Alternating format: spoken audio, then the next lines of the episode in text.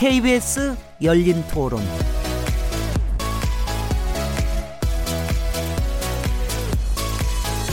안녕하세요.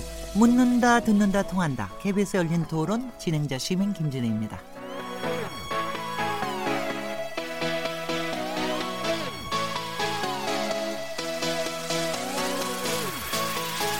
흔히 밥상머리 민심이라고들 하죠. 가족들이 모이는 명절은 여론 형성에 큰 형- 영향을 미치기 때문인데요.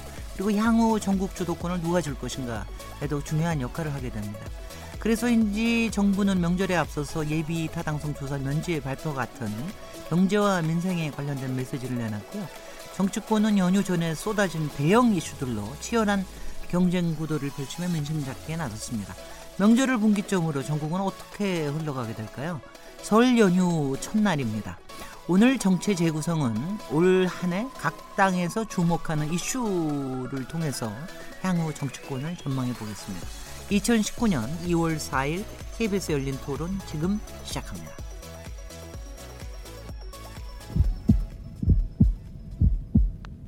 살아 있습니다.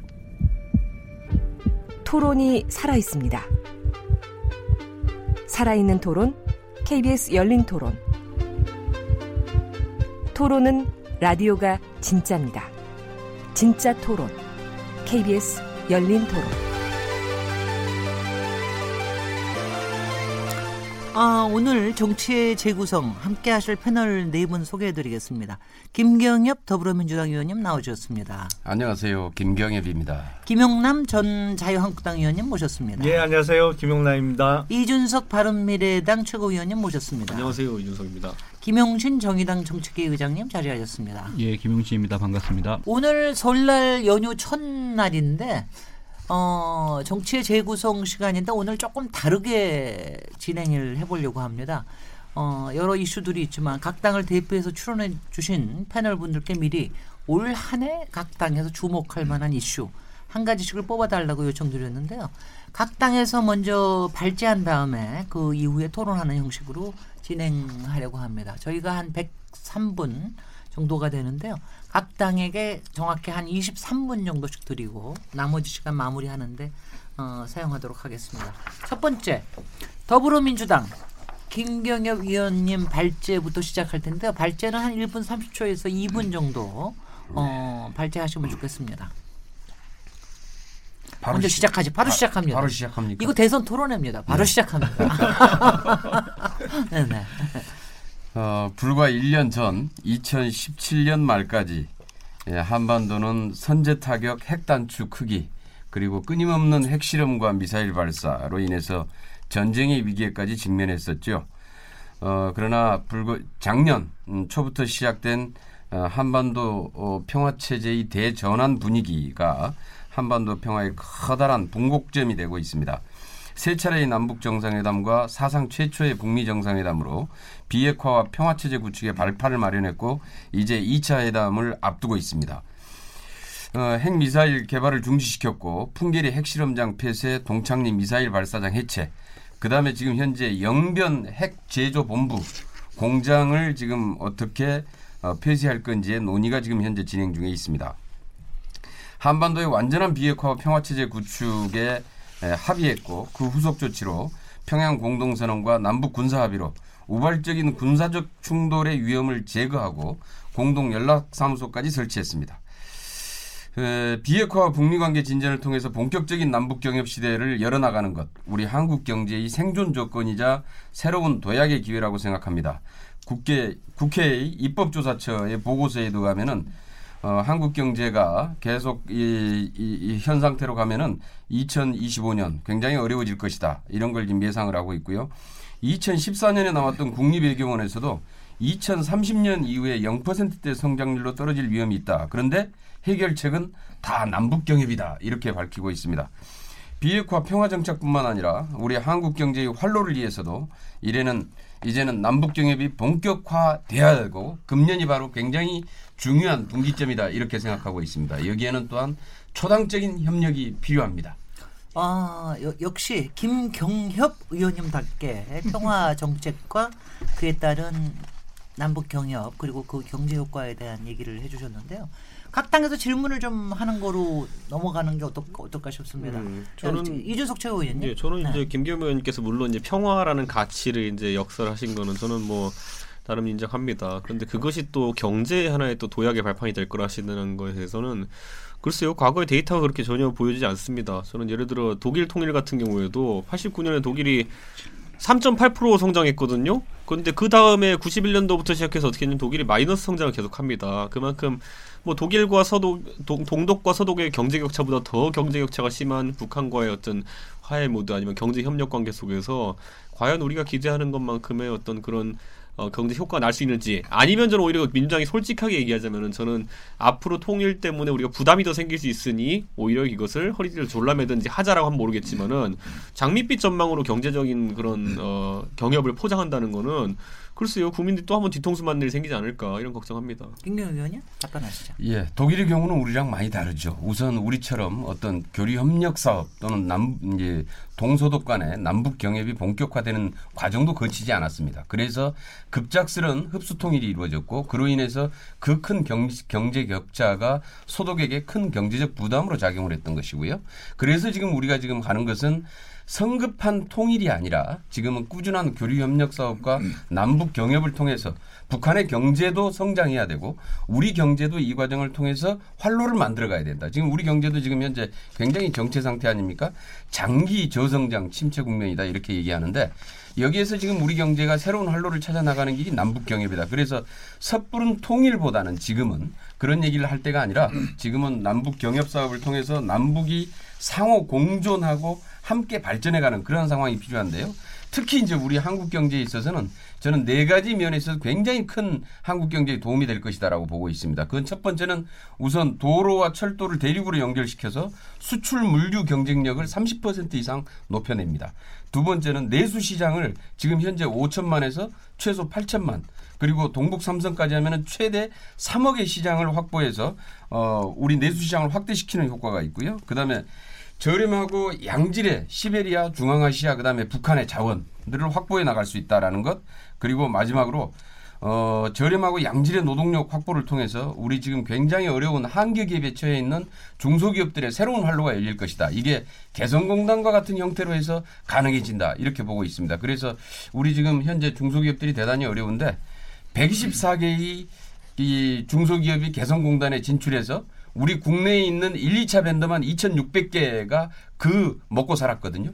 바로 이러한 길이 바로 우리 경제가 지금 열어가야 될 지금 이 어려움을 극복해 나가는 굉장히 중요한 대안들이다 이렇게 보고 제가 한, 있습니다. 한 가지만 딱 네, 추가 질문, 지목하면요. 추가 질문 그러니까 지금. 하실 말이 솔직히 이제 우리 국내에서도 그렇고 해외에 나가서 우리가 진출해서 처음엔 중국 갔다가 베트남 갔다가 이렇게 하면서 계속 옮겨야 되는 소위 말하는 인건비 따먹기 사업들을 이제 북한에다 하겠다는 거거든요. 그게 비교 우위라고 말씀하시는 건데 저는 오히려 SOC나 이런 거에 대한 투자는 앞으로 장제적으로 통일 비용을 낮추는 과정에서 좀 필요하다 봅니다. 근데 지금 그런 어떤 인건비 따먹기식의 어쨌든 산업 진흥을 할- 하기 위해서 개성공단을 운영했다가 그 부분이 이제 사실 별 실효가 없었거든요. 지금 제가 봤을 때는.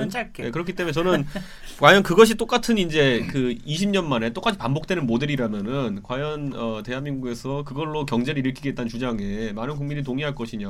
네. 그게 가능하다면은 뭐 김대중 노무현 정부 때 그때 한창 남북 관계 좋았을 때 그걸로 산업을 진흥시켰어야죠. 근데 저는 그 제한된 인건비 따먹기식 경제가 가지고 지금 우리 경제 규모에서 뭐 얼마나 진흥할 수 있겠느냐. 저는 그런 생각을 하고 소비 규모라는 것도요. 실제 서독과 통독이 농독이 어, 통일했을 때 그럼 동독이 자동차 구매력이 있었느냐? 우리의 산업 어, 산물들에 대한 구매력이 있느냐 했을 때 없었거든요. 그 동독에서도. 그러니까 저는 네.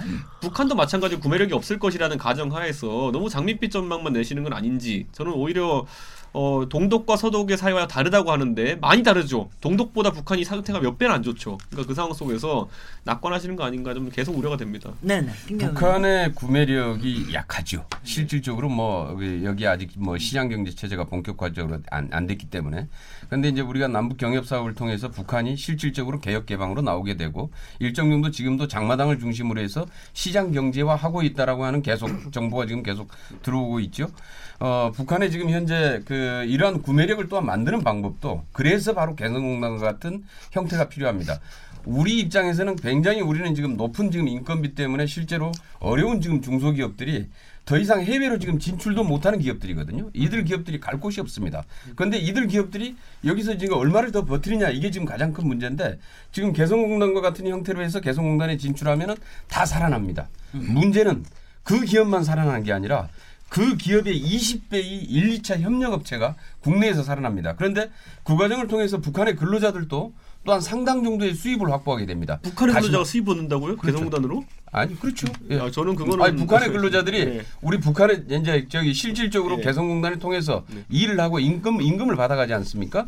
그런데 그 임금을 통해서 북한 근로자들의 수입이 생기고 그것이 일정 정도 북한의 구매력들을 일정 정도 키워낼 것이다. 제가 알기로 네, 북한. 근로자 지급받는 것이 없고 북한의- 초코파이를 지급받습니다. 두- 북한의 두 분- 시장 두 경제와 분 북한의 구매력을. 예. 증진시켜낼 수 있다 이렇게 보고 있는 겁니다. 네네. 김 김영남 전 의원님 계속 받아서 뭐 해주시죠. 제가 알기로는 개성공단을 통해서 늘어나는 수입이 늘어나는 사람은 김정은의 수입이 늘어나고 있죠. 그 지금 아, 김경호 의원께서 경제 협력을 말씀하셨는데 대전제가 북한의 비핵화를 전제로 해야만 가능한 얘기입니다. 사실은 북한의 비핵화가 실질적으로 전혀 진전이 없는 상황에서 지금 남한이 경제 협력을 얘기하는 것은 사실은 국제적으로 이미 그렇게 되고 있습니다만 국제적 왕따가 점점 심하게 다- 당하는 수밖에 없는 거거든요. 지금 뭐 이미 문재인 정부 들어서서 그런 현상이 나타나고 있습니다만 지금 가장 선결 조건은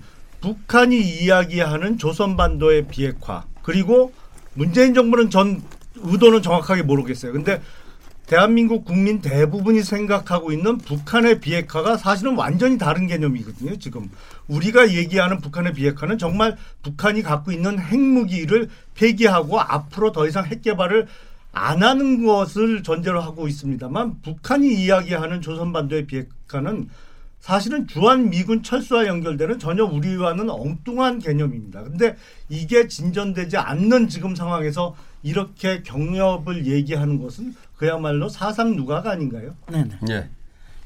비 경제 협력 남북 경협에 본격적으로 시작되기 위해서는 비핵화가 전제된다는 것 동의합니다. 그리고 그걸 전제로 해서 말씀을 드리는 건데요. 그러나 비핵화가 완전히 끝난 다음에 경협이 시작될 것인지 저는 이제 대북 제재 문제는 여러 가지 각도에서 좀 단계적으로 그것도 비핵화의 진전 속도와 맞춰서 단계적으로 완화될 것이다 이렇게 보고 있습니다. 그리고 현재 그 협상이 진행 중에 있죠. 그 우리 이제 나- 나- 우리 경협 사업도 마찬가지일 텐데요. 남북 경협 사업들도 그 비핵화가 진전되는 정도에 맞춰서 어 그 강도나 수준이 점점 더 올라갈 수 있을 텐데 지금 현재 상황에서는 어 일정 정도 비핵화와 남북 경협의 사업이 특히 우리 남북 관계에 있어서는 북미 관계하고 좀 다르게 우리 남북 관계에 있어서는 이 남북 경협의 사업이 남북 교류 협력 사업이 점점 강화시키는 것이 북한을 개혁 개방으로 이끌어내고 그리고 그것을 통해서 북한이 체제 안전의 위협을 훨씬 더 줄여 이제 이 느끼지 않도록 만들어 나가는 것. 그리고 그것을 통해서 비핵화를 촉진시키는 요인이 될 수도 있습니다. 그래서 비핵화가 완전히 다 끝난 다음에 그다음에 어떤 경협이 이루어지겠다가 아니라 남북 경협과 비핵화가 상호 보완 쪽으로 하면서 촉진시켜 나갈 수 있는 이런 방식도 우리가 고려해야 될 굉장히 중요한 저는 방안이다. 이렇게 보고 있습니다. 네, 이게 지금 말씀하십니다만 사실은 북한의 실질적인 비핵화에 진전이 없는 상황에서 대한민국 정부가 자꾸 남한 어, 남북한 간의 경제 경협을 이야기하고 그리고 단계적으로 주고받는 걸 얘기하면 사실은 북한이 작년부터 어쨌든 대화를 하겠다고 나선 게 북한에 대한 그동안의 제재가 효과를 보기 시작한 건데 북한 제재에 대한 국제 공조를 지금 대한민국 정부가 나서서 자꾸 깨고 있는 형국이거든요. 그러다 보니까 지금 국제사회에서 남한 정부가 지금 왕따를 당하고 있는 것인데 전혀 그렇지 않습니다. 아이고 네네. 한미 공조는 굉장히 철저하게 지금 진행되고 있고요. 국제사회에 있어서도 유엔과의 공조도 한 틈에 빈틈이 없이 예, 제대로 지금 다 진척되고 있습니다. 네네. 단지 김호준 하나. 우리가 이것을 촉진하는 입장에서 필요에 따라서는 우리가 남북 경협 사업 내지는 남북 교류 협력 사업들에 대해서 어, 북한과 유엔에 대해서 어, 일정 정도 제재를 완화시켜 줄 것을 얘기하고 있죠. 네. 당연히 우리 입장에서는 해야 됩니다.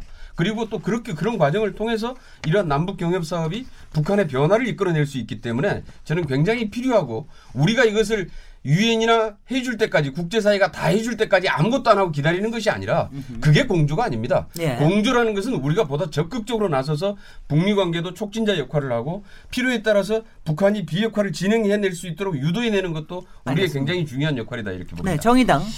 예, 그 올해 한 해 한반도 평화는 굉장히 중요한 의제죠. 뭐 모든 정당에게도 가장 중요하고 우리나라와 민주에게도 굉장히 중요한 어, 핵심적 문제입니다. 그래서 어찌 됐건 2019년도를 한반도 비핵화 항구적인 평화 체제로 갈 거냐 아니면 대결 중심의 과거로 돌아갈 거냐라고 하는 그런 분기점에서 굉장히 중요한 한 해라고 하는 건 분명하고요. 뭐 아무리 지금 자유한국당이 저렇게 얘기를 하지만 그래서 뭐 전쟁이나 대결 구도로 가자 이런 건 아닐 거라고 저는 생각해요. 네. 그러면 이제 거기에 맞는 대안을 놓고 얘기하는 게 좋겠다고 생각하고 올해 어쨌든 2월 말에 이제 북미 간의 협상이 예정돼 있잖아요. 지금 뭐, 뭐 다음 주 되면 실무 협상을 이제 판문점에서 이제 개최한다라고 알려져도 있는 상태이기 때문에 구체적인 회담의 의제 그다음에 의전 뭐 이것까지 장소까지 이제 거의 다 확정되어 가고 있는 국면이다라고 보고 현재 양국은 어쨌든 긍정적 신호가 나오고 있잖아요. 네. 어, 지난번에 이제 어, 그 어, 고위급 회담을 통해서 트럼프도 굉장히 긍정적인 대통령도 발언들을 한 바 있고 김정은 위원장도 지난번에 그것에 대해서 굉장히 만족스럽고 진전이 이루어지고 있다고 얘기했고 어쨌든 폼페이오 국무장관 같은 경우에도 실질적 진전이 협상 과정에 있다라고 한 부분에서 이제 어쨌든 2월 말에 북미 간의 대화가 실질적 비핵화 로드맵에 대해서 어느 수준에서 합의를 이룰 거냐라고 하는 부분에 대해서 우리 모두 이제 관심을 갖고 지켜봐야 될 대목이라고 생각하는데 다만 이제 저는 어 우리 김용석 의원님이 전 의원님이 얘기했던 부분에서 이 점은 예. 김용남 의원님이 얘기했던 부분에서 이 점은 동의 안 합니다. 그러니까 우리나라가 국제적인 왕따냐? 저는 그 대목에서는 자유한국당이 국제적 왕따가 되고 있는 거라고 생각해요. 어떤 점에서 그러냐면 첫 번째는 작년에 군사 합의에 대해서 뭐라 했습니까? NLL 팔아먹었고 무장 해제라고 얘기했어요. 자, 그 다음에 주한미군 사령관, 국무장관이가 아주 그 잘된 남북한 평화를 위해서 아주 잘된 협정이다, 합의다라고 얘기했고 트럼프도 뭐라고 했습니까? 그런 군사적인 완화 조치가 한반도 비핵화에 긍정적인 효과를 주고 있다라고 얘기해요. 유일하게 자유한국당만 군사 합의가 이거는 뭐 무장 해제이고 NLL 팔아먹은 거라고 얘기합니다. 두 번째, 이미 북미 간에는 아, 이 단계적 비핵화와 함께 상응하는 조치에 대한 실무 논의를 이미 기 들어가고 있는 상황입니다. 그래서 그 로드맵에는 1단계 또는 2단계 중간 단계 최종 단계의 비핵화의 로드맵에 맞는 어, 상응하는 조치에 대해서 현재 논의가 되고 있는데 지금 얘기하시는 것처럼 일체의 상응하는 조치 없이 북한 핵이 완전히 폐기되고 나서 뭔가를 하겠다라고 하는 것은 자유한국당만이 갖고 있는 왕따적인 생각이에요. 야, 질문을. 김경희 아, 그런 점에서 질문을 아니 요, 이건 예, 예. 아니 이거는 그런 이건 점에서. 잠시만요. 이거는 나중입니다. 예, 그런 점에서 그런 부분에서 네. 동의하기 어렵고 다만 우리 김경엽 의원님이 얘기했던 부분에서는 대체적으로 동의하는데 한 가지 지금 이제 개성공단 같은 경우에 저는 이제 그 방식이 물론 1단계만 하다 말았어요. 그래서 원래는 3단계까지 예정되어 있었는데 이후에는 좀 달라져야 한다. 다시 말해서 무슨 얘기냐면 낮은 노동력 아까 이제 이준석 의원이 얘기했던 것처럼 어, 인건비 절약을 위해서 동남아로 가던 부분을 그냥 단지 북한으로 간다 이런 방식이라면 한계에 부딪힙니다. 그래서 일정 수준이 되면 북한 기업과 한국이 진출한 기업이 공존하는 구도로 이제 발전해 나가야 될 것이고 지금 베트남 보십시오. 우리나라와 무역 규모가 이제 우리나라가 미국, 중국에 의해서 일본을 제치고 베트남이 3위가 됐어요. 그렇게 개혁 개방을 통해서 일정하게 내수 시장과 경쟁력을 갖춘 그러한 베트남과 교육이 그만큼 우리나라 늘어나듯이 장기적으로 현재 북한에 대한 인프라 투자뿐만 아니라 공단에 대한 경제 특구에 대해서 북한의 기업과 남한이 진출한 기업들이 함께 공존하면서 북한의 기초적인 산업 알겠습니다. 구조를 발전시키는 구조에 함께 모색이 이제 2단계, 3단계에서 고민돼야 한다는 점에서 저는 경협은 이제 남한만의 문제가 아니라 함께 번영하는 문제로 접근해야 된다고 생각합니다. 네, 김경희 의원님. 예, 뭐 전체적으로 동의하고요.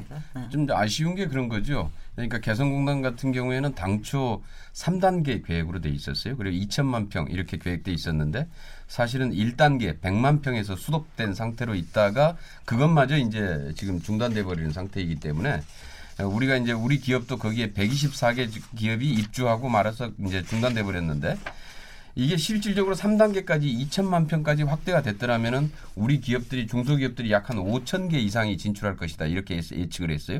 그리고 국내에서 그 협력업체가 한 10만 개죠. 10만 개 협력업체가 먹고 살 수 있는 길이 열린다고 이렇게 얘기했습니다. 그래서 이제 이런 형태의 그런데 그 과정을 통해서 사실은 북한 근로자들도 거기에 기술 지금 개성공단 내에도 그 기술교육센터가 있습니다. 그 북한 그 근로자들도 기술교육을 시키고 그다음에 북한의 거기에 그 그러한 그 이 지금 현재 아까 얘기했던 구매력 증진을 통해서 북한 내의 사실 경공업 제품들도 일정 정도 지금 쭉 그 시장 경제 장마당을 통해서 지금 현재 이 서로 이 구매가 이루어지고 있기 때문에 이러한 부분들을 점점점 확대 강화시켜 나갈 수 있고 그러한 것들 자체가 북한의 경제를 개혁 개혁 개방으로 이끌어내면서 더 이상 이제 폐쇄돼 있는 북한의 경제가 아니라 어, 적어도 글로벌 경제와 함께 나가는 경제. 체제로 만들어가는 게 우리한테는 굉장히 필요하고 그것 역시 북한에게도 굉장히 필요하다. 그 과정을 통해서 북한 경제도 성장해 나갈 알겠습니다. 것이다 이렇게 보고 있습니다. 이게 일종의 주도 토론이기 때문에 김경희 위원님이 주도해서 이제 각 당의 질문을 하실 때 그러니까 꼭다 다 하실 필요는 없습니다. 어느 당에 지목을 해서 하시면서 대답을 하시면서 아까 나왔던 예. 이슈에 대해서 같이 얘기하시면 좋겠습니다. 자, 김경 아니 김경엽 위원이 아니. 먼저 질문을 하시겠습니다. 예. 네, 네. 먼저 질문. 질문은 짧게. 여러분들 질문을 핑계로 해가지고 바로 길게 하지 말아주세요. 제발. 네, 알았습니다. 어, 우리 좀 자유한국당은 그동안에 좀 남북 대화에 대해서 대단히 좀 부정적이었어요. 교류 협력도 대체로 반대하는 분위기. 그다음에 미국에 대해서도 계속 요구하는 게 제재하고 압박만을 요구해 왔는데 제재하고 압박만으로 과연 비핵화가 가능하다고 보는지. 그다음에 이제 최근에 들어서 또 이 전당대회를 앞두고 핵무장해야 된다. 우리도 핵 개발해야 된다. 이렇게 하는데 핵무장 핵 개발하면은 우리도 NPT 탈퇴해야 되고 한국 경제가 어떻게 될 거라는 것. 이거야말로 국제사회에서 왕따를 면치 못하게 될 텐데 이거 자체가 정말 한미 공조도 깨뜨릴 뿐만 아니라 완전히 우리 한국 경제를 고립시키고 알겠습니다. 거의 파산 지경으로까지 몰고 갈 텐데요. 이런 부분들에 대한 대책이 있는 건지 네. 한번 자, 의원님. 예. 작년에 뭐 두 분 그 질문에 대해서 제가 합쳐서 대답을 드리겠습니다. 아, 작년 9월 19일에 있었던 남북한 간의 군사 합의에 대해서는 자유한국당만 이런 얘기를 하고 있는 게 아닙니다. 며칠 전에 예벽 장성들이 거기 모인 별이 1,200개 정도 됐다고 해요. 아, 그분들이 모여서 이 9.19 군사 합의로 인해서 남한이 거의 국가 수호를 포기하는 것이다 라고 하면서 그때 대한민국 수호 예비역 장성단을 아, 조직하겠다고 발표를 했습니다. 그래서 합참 의장이 뭐 와서 그게 아니라고 구차한 설명을 했습니다만 국가 안보와 관련해서 지금 심각한 위기 의식을 느끼고 걱정을 하는 것은 비단 자유한국당뿐만 아니라 지금 민주당이나 범 여권을 제외한 나머지 정상적인 사고를 하는 분들이 많은 걱정을 하고 있다는 것이 사실이고요. 지금 얼마 전에 미국의 각 정보 수장들이 북한이 결국에는 핵을 포기하지 않을 것 같다라는 의견을 내놨어요. 그래서 정보 수장들하고 트럼프 대통령과도 얘기가 좀 틀려졌습니다. 트럼프 대통령은 북한 문제 해결, 비핵화에 대해서 자신의 치적으로 삼고자 하고 다시 재선거, 대통령 재선거에 나섰을 때 자신이 유리한 점으로 내세우고 싶어 하기 때문에 최대한 포장을 하려고 지금 하고 있습니다만 네. 사실은 미국 실무자 차원이나 아니면 다른 아, 정치인이 아는 아닌 공무원들 차원에서는 북한의 비핵화에 대해서 회의론이 점점 커지고 있고 이런 방식으로 지금 특히 남한의 태도에 대해서 많은 불만을 내- 나타내고 있는 것이 사실인데 그냥 민주당은 말로만 지금 한미 공조가 어느 때보다도 튼튼하다고 말씀하시는데 이거는 전혀 사실과는 다릅니다. 제가 한, 알겠습니다. 한마디만 부연을 아니, 아니, 아니, 이거는요. 여기서는 다 못하기 때문에 네. 하나씩만 답변. 왜냐하면 시간이 너무 저기 한정이 돼 있었어요. 김경현 위원님 혹시 저기 저 네. 질문 질문 바른미래당에 예, 질문하실 그- 거 있습니까? 지금 얘기하신 것에 대해서 군사합의 부분에 대해서는 이미 미국에서도 전폭적으로 지지한다라는 입장이고요. 그다음에 지금 예비역 장성들이 하는 얘기는 뭔가 내용을 지금 잘 모르고 있어요. 그래서 굉장히 거기 뭐 다 철수해서 뭐 저기 하는 걸로 알고 있는데 전혀 그렇지 않습니다. 그리고 그러한 것들이 어, 우리 좀 휴전선을 중심으로 해서 우리 지금 현재 남북 간의 군사적 충돌을 완화하고 평화 체제를 구축해 가는데 굉장히 도움이 될 것이다라고 하는 게 거의 전 세계의 지지이고 판단입니다. 그다음에 이제 하나는 방금도 지금 우리 김용남 전 의원님께서 지금 말씀하신 게 트럼프 대북 정책에 대한 의구심을 얘기했는데 어, 미국 내 반 트럼프 정서가 굉장히 강하죠. 또 그런 분들이 일정 정도 트럼프 대북 정책에 대해서 의구심을 가지고 있는 것도 사실입니다. 이것 때문에 사실 트럼프도 상당 정도의 지금 운신의 폭이 좁아져 가고 있다 이렇게 저희도 보고 있는데요. 문제는 이제 이런 과정들을 통해서 그러나 어, 하나씩 하나씩 북미 관계도 지금 현재 이렇게 발전해 가고 있습니다. 그 우리가 또한 이것도 굉장히 또 중요한 문제거든요. 북미 관계가 개선되는 것도 그래야만이 실제로 남북 관계도 더 여기서 더 진전이 될 수가 있기 때문에 그래서 그런 것들까지를 우리가 전체적으로 보면서 함께 만들어가야 될 필요가 있다 이렇게 보고 있습니다. 어, 질문을 질문을 저기 제가요 이건 저거 하는 게 저희가 각 주제에다가 23분씩 네. 예술적으로 해놨기 때문에 네. 저희가 계속해서 할 수가 없어요. 네. 그러면은 뭐냐면 딴 분 주도 토론이 깎이기 때문에 일단 요 질문은 여기까지 하시고 나중에 혹시 시간이 될 때 그때 추가로 저기 하는 거. 왜냐면 이거 하나만 가지고도 100분을 할 수 있는 걸 이렇게 한 거니까 어 그 이렇게 보시면 그래도 뭐 조금 페어하지 않을까 싶은데요. 자, 그 두 번째 주제로 넘어가도록 하겠습니다. 자유한국당 김영남 의원 발제 듣- 듣겠습니다. 예. 경기가 최악입니다. 참 먹고 살기가 힘들어지고 있습니다. 뭐 작년에 설비 투자가 4.2%가 감소했다. 청년 취업률이 얼마고 어, 실업률이 사상 최고다. 뭐 이런 구체적인 수치는 말씀드리지 않겠습니다.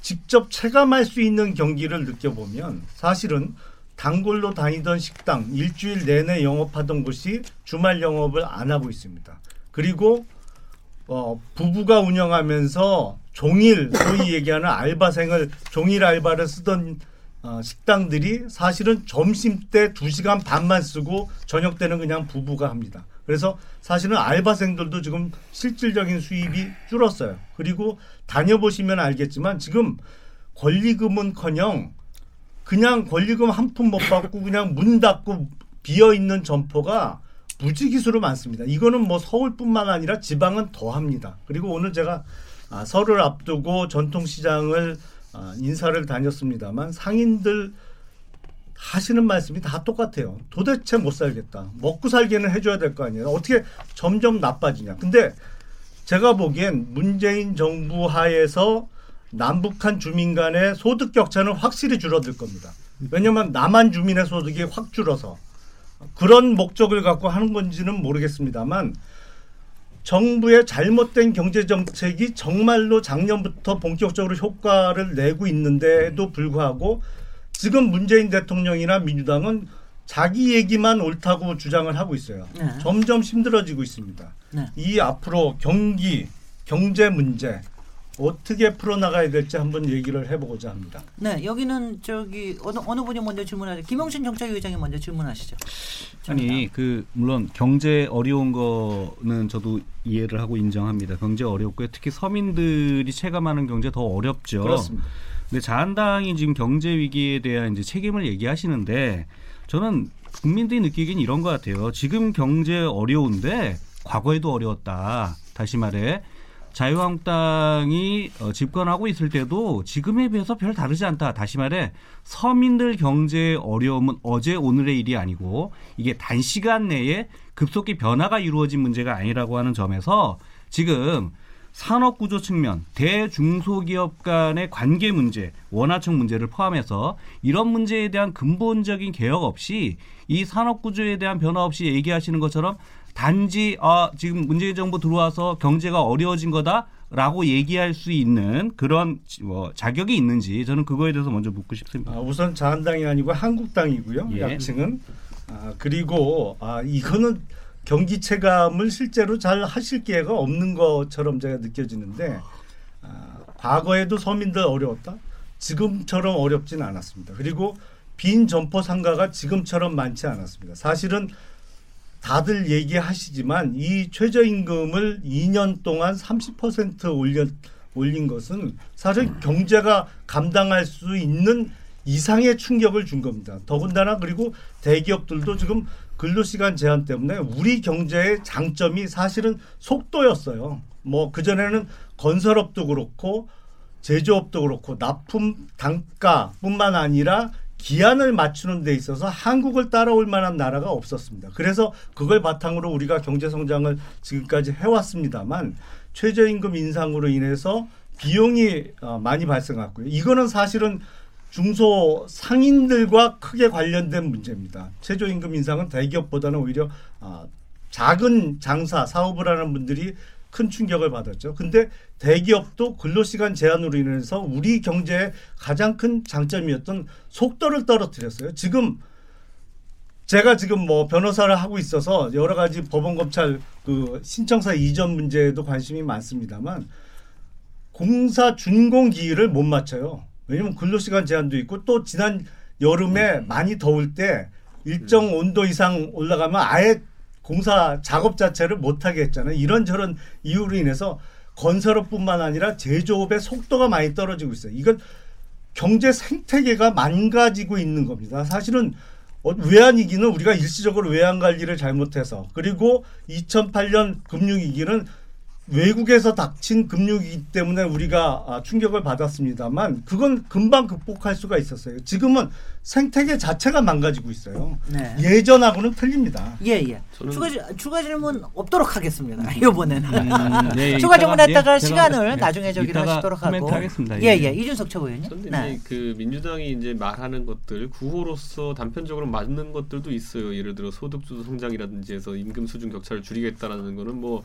구호상으로는 옳겠지만은 저는 도대체 누구를 적으로 상대해가지고 이런 경제 정책을 삼는지에 대해 가지고 예를 들어 대표적으로 이번 이 정권 초기에는 편의점 얘기 많이 나왔죠. 편의점이 이제 최저임금 인상에 직격탄을 맞으니까 자 민주당이 그럼 누구를 적으로 돌리려고 했냐면요 임대료를 적으로 돌리려고 그랬어요. 그래서 임대료를 찾아봤더니만은 요즘 임대 잘 안 돼가지고 임대료 내려가는 판이에요. 그런데도 편의점은 개선되지 않고 있고 자 그럼 그 다음에 누구를 적으로 삼으라 그랬냐면은 아예 좌표를 딱딱 찍었죠. 프랜차이즈를 찍었죠. 그랬더니 언론에서 가서 다 재무제표 보니까 프랜차이즈 뭐 매출은 몇 조 되지만은 실제로 마진율은 2%도 안 돼요. 첫 본사 같은 경우에는 그런 상황에서 어때 어디서 또 마- 마진율을 줄여가지고 그러면은 어, 힘들어하는 업주들한테 주란 얘기냐? 저는 그런 것들에 대해 가지고 민주당이 깊게 과연 고민하고 도미노 효과를 고려하고 지금까지 정책들을 짰느냐에 대해서 약간 고민이고요. 저는 이렇게 되면 또 이제 돌고 돕니다. 그러면은 가맹점 수를 줄이면 되지 않느냐 또 이렇게 얘기하거든요. 그 말은 뭐냐면 지금 편의점 하는 분 중에 한 절반은 문 닫고 그냥 굶으란 얘기예요. 그러니까 이게 계속 말이 안 되는 해법들을 그냥 편파적으로 내놓다 보니까 돌고 돌아가지고 이제는 아무것도 하지 말라 수준까지 가게 된 것이고 저는 저는-. 저는 하나 좀 이제 좀 네. 봐야 되는 게 산업 구조 측면에서 네. 어 과연 어 민주당에서 어 이번 SOC 사업 같은 경우 이제 어, 진행하겠다고 사실상 한 거거든요. 네. 다 기억하실 겁니다. 과거에 토건 적폐라는 단어를 먼저 썼던 게 민주당이거든요. 근데 그 토건을 다시 하겠다고 하는 게 민주당입니다. 뭐 이번에 남부 내력출도 짓는 게 4조 7천억이라는데 그거 토건이잖아요. 그 시멘트로 짓는 거 맞잖아요. 예전에 공군이라고 놀렸던 그 뭐 나무로 짓는 거 아니지 않습니까? 이번에 남부 내력출도. 저는 그렇기 때문에 이런 식의 경기 부양을 할 거였으면은 왜 과거에 그러면은 2년간 그것을 적폐시하고 도외시해 가지고 가장 사회 이제 어려운 계층에게 이렇게 힘든 과정을 안 줘줬냐 거기부터 사과부터 해야 되는 거 아니냐 이런 생각을 하는 거죠 자유한국당이 어, 할 말이 있을지 모르겠는데 질문, 아, 저한테 질문으로, 만드시기. 위해서 굉장히 애쓰시고 계시는 이준석 제가 대답을 해야 최고위원이었습니다. 아닙니다. 김영남 위원이 하십니다. 아, 네. 그 지금 최근에 발표한 어, 정부에서 예타를 면제하는 사업을 발표를 했죠. 한 24조 원 정도 규모 됩니다. 예타는 예비 타당성의 준말이죠. 쉽게 말씀드리면 사실은 타당성이 없어 보이는 사업에 24조 원 예산을 쏟아 붓겠다는 거예요. 그러니까 사실은 예비 타당성 조사라는 게 어떤 정치적인 목적으로 예산을 남용하는 것을 방지하기 위한 큰 버팀목이었고 각종 정치인들이 뭐 자신의 그 정치적인 목적 유리함을 위해서 이런저런 사업 요구를 할때 거부할 수 있는 가장 큰 명분이 예타고 그게 넘기 높 어, 넘기 힘든 높은 벽이었거든요. 근데 이 정부에서 그냥 예타 그런 거 타당성 있거나 말거나 그런 거 따지지 말고 그냥 정치적으로 필요하다 그러면 또 예뻐 보이면 특히 이번에 경남에 집중이 됐었죠. 예타 면제되는 사업이 뭐 지금 엊그저께 구속이 됐습니다만 뜻하지 않게 그런 정치적인 이유로 지금 세금 낭비를 하는데 쓰겠다는 걸 공식화했어요. 저는 이게 국가 재정 건전성을 이렇게 급속도로 허물 수 있나? 이렇게 무책임한 정권이 있나? 정말 개탄스럽습니다. 네. 그러면서 그 전 정권에 대한 비판은 누구보다도 잘했어요. 근데 본인들이 집권하고 나서 하는 것은 어느 정권보다도 못해요. 이렇게 골고루 못하기 참 쉽지 않은데. 네, 김경엽 위원님 질문하시겠습니다. 예, 모든 국가의 대형 사업에 있어서 예타를 적용해야 된다라고 하는 건 기본적인 입장입니다. 그런데 문제는 지금 이제 예타 방식이 굉장히 오래됐습니다. 그래야 그 현실에 맞지 않는 게 많이 있습니다. 아까 얘기했던 국, 그 지방의 국가 균형 발전의 문제랄지 중장기적인 다른 산업과의 연계 이런 문제들은 거의 실제로 예타에 반영이 안 되거든요. 그러니까 그러다 예타- 예타 보니까 있어요. 아, 네. 아니. 근데 네네. 근데 실질적으로 예. 이러한 것들이 이제 반영이 안 되면서 지방 같은 경우에 이제 인구수 이런 게 적다 보니까 직접적인 경제적인 이익만 놓고 보면은 손실 관계만을 따지고 보면은 이게 이제 예타가 통과하기가 어려운 겁니다. 그래서 이제 그런 기- 그런 이 사업들 중에서 그동안에 지자체가 지방에서 계속해서 요구해왔던 사업들이 있어요. 가령 지금 지금 이제 김용남 의원님께 말씀하신 이전에 우리 저 저 저 남부 내륙 내륙 남부 철도입니까 그게? 네, 네. 예, 남부 내륙 철도 그것도 사실 지금 김경수 지사가 있을 때 와서 얘기한 게 아니고요. 그 전에 자유한국당 지사 시절부터 끊임없이 요구해왔던 사안입니다. 그런데 저는 이- 막 이거 가지고 이게 나- 낭비다 이렇게 얘기하시면은 총선 때 경남에서 어떻게 선거하시려고 그러나 싶은데 자, 이- 네, 이게 네. 이제 그 정도로 사실 경남에서 주십시오. 그동안에 요구해 왔던 사업인데 이게 사실 이제 그런 이제 예타를 이것이 가지고 있는 여타의 다른 산업과의 효과, 연계 효과나 이런 것들을 제대로 좀 분석해내지 않으면은 사실은 이제 이, 이 이게 이제 쉽지 않은 사업이었던 건데 그래서 이제 이 직접적인 경제적인 이익이 바로 발생하는 건 아니지만은 중장기적으로 실질적으로 발생할 소지들이 있고 여타에 다른 산업 연계성 그다음에 지방이 굉장히 어렵잖아요. 그이 지방이 너무 이제 네, 영양 정리해 실조. 상태인데 그래서 이제 이런 데들을 감안했을 때에 지 국가 균형 발전의 차원에서 이건 전략적인 사업이다라고 이제 생각을 하는 게 맞, 맞을 것 같고요. 그다음에 또 하나는 질문해 주십시오. 예 아니, 아니, 저한테 계속 질문을 이제 하는. 저한테 질문을 하는 형태가 아, 네, 되니까. 예타 면제는 제가 제가 이제 추가 답변을 질문을 하게 할게요. 되는데. 네, 네. 그, 그 그런데 이제 아까 지금 뭐 얘기가 자꾸 이제 지나가 버리는데 그 그래서 이제 예, 예타 사업도 이번 같은 경우가 실질적으로 한 어, 1년 연간 예산에 우리 전체 재정으로 보면 0.4% 정도 차지합니다. 그 이거 가지고 무슨 국가 정책이 바뀌었다 이렇게 보기는 어렵고요. 거기에 또 예타도 SOC 사업만 있는 게 아니라 철도 도로 사업도 있고 인프라 사업도 있고 그다음에 R&D 사업도 있고 그다음에 실질적으로 그 이 뭐 이렇게 이 산업단지 이런 것들과 연계돼 있는 그러니까 주민들의 삶과 직접적으로 연계돼 있는 사업들이 많아서 네. 예전에 과거에 뭐 이렇게 토목을 통한 성장 이런 거하고는 전혀 다른 문제고요. 그 그리고 주요한 성장 정책이 0.4 예산 0.4%로 인해서 바뀌지 않는다 아, 이렇게 네. 봅니다. 김원남 예, 위원님 자. 답변하시겠습니다. 자 예타 항목을 보면 반드시 직접적인 금전적으로 연결되는 항목만 있지 않습니다. 그러니까 뭐 균형 발전이라든지 아니면 주민 편의 복지 뭐 어떤 일종의 정성 지표도 많이 포함되어 있어요. 근데 예타 사업을 이렇게 아, 진행하다 보면 사실은 손해 보는 것도 예타를 통과합니다. 다만 우리가 최소한 천 원을 투자했을 때 800원 내지는 850원 정도의 효과는 봐야만 예타를 통과할 수가 있죠. 그러니까 손해를 본다고 해서 그 사업 절대 못한다 이거 아니거든요. 사실은 근데 천 원을 투자했는데 이게 100원도 건지기 어렵다. 이러면 예타 통과를 못했던 것이거든요. 그러니까 김경수 지사 외에 그 전에 경남도지사 아니면 경남의 국회의원들이 그 주장했던 사업 많이 있습니다. 근데 이게 예타 문턱을 못 넘었던 것이죠. 경제성이 떨어진다. 아니면 이거로 인해서 혜택을 보는 주민 숫자가 뭐 부족하다든지. 근데 이게 공교롭게 김경수 지사가 당선된 이후에 이번에 예타 면제 사업으로 된 거예요. 그 전에도 주장해 주장한 사람이 없었다는 제가 말씀을 드리는 게 아닙니다. 네. 예. 그, 예, 제가 그 부분은 요거는 조금 추가 질문으로 질문을 하시면은 하겠습니다. 이따가 이따가 추가 질문 못 그건 아니, 못하게 질문 예, 예. 기회 안 드리겠습니다. 예, 예. 네. 그 예타 면제를 지금 자유한국당은 지금 문재인 정부가 발표한 거에 대해서 반대 입장이라고 이해해도 되는 거죠. 그렇죠. 예, 반대 입장이죠. 그래서 제가 읽어 보니까 총선용 인기 영합, 선심성 퍼주기, 재정 폭탄이다라고 이제 주요 논점이 나왔어요. 근데 제가 좀 이해하기 어려운 것은 어, 이명박 정부 5년 동안에 뭘 했냐면 4대강 사업을 예타 면제했고요. 광역 발전 30대 프로젝트라는 사업을 했어요. 요게 5년 동안 60조 원을 예타 면제했습니다. 요 광역 발전 3대 프로젝트 있잖아요. 지금 정부가 발표한 예타 면제 사업 23개랑 거의 비슷해요. 유형이 저는 이것만 있었던 게 아니라 박근혜 정부 4년 동안에도 예타 면제 사업 23조 했습니다. 아니 그래서 저는 민주당이 그때 뭐라고 했냐면 그거 무분별한 토건 산업이니까 안 된다라고 비판했어요. 그때 자유한국당은 막 하겠다고 했고 근데 지금은 자유한국당이 그 토건 사업이고 선실성 예산이니까 안 돼라고 얘기하는 거에서 내용은 저희랑 같은데 왜 이렇게 입장이 바뀌는지에 대해서는 좀 해명을 해줬으면 좋겠고 네. 예타 면제와 관련해서 아까 요거는 분명히 짚어야 될 것 같아요. 얘기하셨던 것처럼 세 가지 평가 기준이 있습니다. 경제 편익 조사하고요.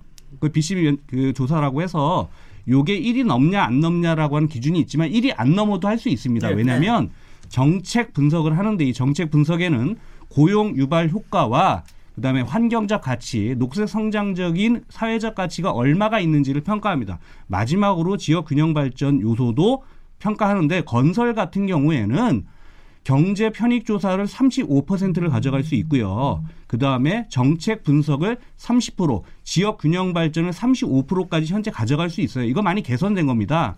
그래서 정 그것이 지역 균형 발전이라든가 사회적 가치를 제대로 반영하지 못한다고 한다면 이 비중을 조절하는 방식으로 접근해야지 이명박 정부 하듯이 박근혜 네. 정부 하듯이 문재인 정부가 그렇게 똑같이 예타 면제 방식을 하는 건 저는 잘못됐다고 생각하는데 김용남 전 의원님이 요거는 문제인데 과거에 했던 거에 대해서는 어떻게 평가할지 굉장히 궁금해요. 네, 김영남 의원님. 자, 4대강 22조 원 들어갔다고 합니다. 민주당 그리고 뭐 정의당도 마찬가지입니다만 엄청나게 공격을 했고 지금도 그 공격은 이어지고 있습니다. 근데 그- 지금 이명박 정부에서 예타 면제 사업 했던 총 금액하고 예, 예. 5년 동안 이루어진 60조. 금액하고 예, 예, 예. 지금 문재인 정부에서 이루어지고 있는 몇- 예타 면제 사업 이 속도는 문재인 정부가 훨씬 빨라요. 그러니까 양의 그러니까 문제인가요? 아니 그러니까 어. 금액도 허- 이게 앞으로 얼마나 더 할지 모르겠습니다. 문재인 정부에서 그러니까 이 예타 면제 또 예, 정치적인 목적에서 사업성을 따지지 않는 예산 퍼붓기를 얼마나 더 할지 모르겠습니다만 60조는 사실은 괜찮고 속도가 문제다. 더 많다는 것이죠. 그러니까 과거에 그렇게 잘못됐다고 비판에 앞장서던 분들이 지금 더 하고 있다는 것이죠. 이건 뭐 내로남불 수준이 아니고 요새는 더 좋은 말이 나왔더라고요. 내정 어, 남 적이던가 뭐 내가 하면 정이고 남이 하면 적폐다 뭐 이런 뜻이던데 이 정도가 너무 심하다는 것입니다. 저는 그리고 지금 신재민 전 사무관의 폭로도 있었습니다만 사실은 국가 재정성, 국가 채무 비율을 우리가 40%를 목숨과 같이 그동안 신조로 지켜왔었는데 문재인 정부 임기 중에 무조건 저는 이거 깨진다고 봅니다. 국가 채무 비율 40% 이런 상태로 해갖고는 절대 못 지켜요. 질문은 그게 제가- 아닌데. 네, 한 네. 지금요. 지금. 저기 이번에는 조금 포맷이 달라져서 할 수 없이 예, 예. 이준석 의원님께 드리겠습니다. 추가. 저는요. 아까 네. 이제 그 예비 타당 조사를 통해 가지고 지역 균형을 맞춘다는 이야기를 할 때 저는 한 가지 이제 고민해봐야 될 것이 뭐 이제 이전 정부에서 했던 방식과는 좀 다르게 느꼈던 게 뭐냐면요. 보통은 예타를 통과시키면서 강한 정치적인 어떤 의지를 담아가지고 예타를 면제시켜 주거든요. 저는. 그런데 예를 들어 이런 겁니다. 호남 고속철도 BC 분석해보면 0.3 나옵니다. 그런데 거기에 예산 더 투입해가지고 어쨌든 복선으로 빨리 끝내라고 한 게 MB였습니다. 그리고 강릉성 KTX 예, 예타해 보면은 거의 뭐 이거는 뭐 지을 수가 없는 수준입니다. 그래서 평창 올림픽 앞두고 지으라고 해가지고 지금 그 두 가지 사업의 결과는 상당히 좋게 평가받고 있거든요. 근데 이번에 예타 면제 받으면서 남부 내륙철도 통과한 방식이 뭐냐면요. 250km의 고속철을 짓겠다고 해요. 왜냐 사람들이 고속철 좋아하니까. 그런데 그 짓는 형식은 뭐로 하겠냐면요. 복선으로 짓겠다고 한 것을 단선으로 줄여가지고 4조 8천원으로 비용을 줄여가지고 통과시킵니다. 그럼 이게 현실적인 계획이겠습니까? 250km로 다니는 기차가 양방향을 하나의 선로로 다닌다는 게 가능합니까? 그러니까 저는 이 4조 8천억이란 금액 제가 상기시켜드리자면은 평지에 짓는 호남고속철도 8조 원이 넘게 들었거든요. 그런데 완전 산을 뚫고 다니는 남부내륙 철도를 4조 7천억이 짓겠다고 한 거 당연히 국민들이 알겠지만은 이런 게 이런 거야말로 나중에 숫자 스물스물 늘어나는 그런 프로젝트거든요. 전 이런 것들에 대해서 민주당이 왜 그럼 이렇게밖에 할 수 없었냐를 따져보면요. 과거에 토건 적폐로 많은 사람들 몰아놨기 때문에 남부 내력철도 하나에 10조 쏟아본다는 얘기를 하는 게 참 두려운 거예요. 해놓은 말이 있기 때문에 이번 정부가 가장 두려워하는 말이 뭡니까? 말할 때마다 너 또 내로남불이지 하는 거 이제 거의 관용어구처럼 돼버렸잖아요. 그러다 보니까 그러다 보니까 저는 문재인 정부가 이왜 그러니까? 이 트라우마부터 해결해야 된다는 보는 게 뭐냐면은 자 처음에 토건 토건 적폐로 몰다가 그 다음에 생활형 SOC 한다 그랬죠. 이제 그거 어디 갔습니까? 체육관 짓고 수영장 짓고 하겠다는 주민 편의시설 짓겠다는 생활형 SOC 말도 안 되는 소리라 생각하니까 이제 없어졌죠. 이제는 그래가 어, 전통적인 SOC 계속 발전하고 있습니다. 그러니까 이제 네, 전통적인 없어진 게. 결국엔 아니요 처음에 이건 계속 확대해 나갈 겁니다. 이렇게 예, 말씀드릴게요. 아 거기 생활형 답변할 SOC 나오니까 그때 뭐라고 했냐면요. 없으십니다. 아, 청와대에서 물어봐요. 김용남 의원님한테 물어봐요. 제가 정확히 말씀드릴게요. 청와대에서 생활형 SOC를 하는 것이냐 그랬더니만은 우리는 과거 정권과 같은 토목을 일으키지 않고 생활형 SOC를 통해서 주민의 생활을 발달시키겠다라 그랬어요. 그러니까 저는 그때는 분명히 많은 사람들이 선언한 게 뭐냐면 우리 SOC는 그때 SOC랑 다르다예요. 근데 지금 와가지고는 결국에는 예타 면제를 통해 가지고 똑같은 건데 더 이제 거짓말에 가까운 그런 예타 아, 면제를 한 겁니다. 남부 내륙철도 250km로 양방향으로 다니는 옛날 경춘선 같은 모델인데 이게 가능합니까? 저는 말이죠. 이거야말로 총선용입니다. 김영남 의원님 예. 주도 발언 주도 토론을 제가- 갖다가 저기 다 해버리셨어요. 이준석 그러니까 그래서 딱 사실은- 1분만 더 드릴게요. 어떤 주제가 됐던 집권 여당에 어차피 대한 비판이 많을 수밖에 없어요. 제가 그래서 보니까. 김경영 의원님한테 질의를 못해 못하세요. 아, 지금 1분 딱 남았어요. 아 그래요? 네. 한 말씀만. 드리겠습니다. 네네. 아, 최근에 국민연금이 아, 사기업에 대한 경영 참여를 선언을 했습니다. 아, 그런데 이게 이제 사회적으로 그동안 소위 오너 가족들의 갑질로 지탄받았던 아, 기업을 상대로 경영 간섭을 하겠다라고 선언을 했어요. 그래서 이제 아, 국민적인 어떤 저항 내지는 문제 의식을 많이 줄일 목적으로 일부러 그 기업을 첫 번째로 타겟팅을 한 것 같은데 앞으로 이 정권의 국민연금을 이용한 사기업 장악이 한진에서 끝나지 않을 거라고 저는 예상을 합니다. 이게 소위 어떤 분은 국민 아, 사회주의라고 말씀을 합니다만 제가 표현하기는 연 아, 연금 사회주의라는 말씀을 하시는 분이 있는데 연금 국가 자본주의 아니 내지는 연금 정권 자본주의로 흘러갈 가능성이 매우 높습니다. 아, 이래갖고 네, 네. 투자를 못해요. 기업들이 지금 경영권 방어하기 위해서 있는 돈 갖고 자기 경영권 방어에 집중할 수밖에 없는 상황을 지금 이 정부가 만들어내고 있습니다. 이래갖고는 알겠습니다. 경제 활성화 아. 절대 어렵습니다. 이게 뭐안 되고요. 저기 질문하셨기 때문에 1분 남았답니다. 1분 답변하십시오. 아유, 지금 국민연금의 얘기는 그건 경영비리나 문제가 있는 기업에 대해서 바로잡는 차원에서 주주권을 행사하겠다는 거고요. 예전에 우리 박근혜 정부 때처럼 그 국민연금 압박해가지고 삼성 그 이런 그 상속 이런 거 좀 불법 상속 이런 것들을 지원하는 역할은 안 하죠. 그 국민 적어도 주주가 주주 권한을 당연히 행사하는 건 당연한 거고요. 특히 그 대주주나 경영진이 예, 비리를 저지르거나 이렇게 해서 회사에서 문제를 일으키면은 바로 잡는 건 대단히 중요한 문제라고 생각합니다. 알겠습니다. 거기서 끝, 끝입니다. 여기까지 얘기 나누고요. 잠시 쉬었다가 그 다음 토론 이어가도록 하겠습니다. 지금 여러분께서는 KBS 열린 토론 시민 김진애와 함께하고 계십니다.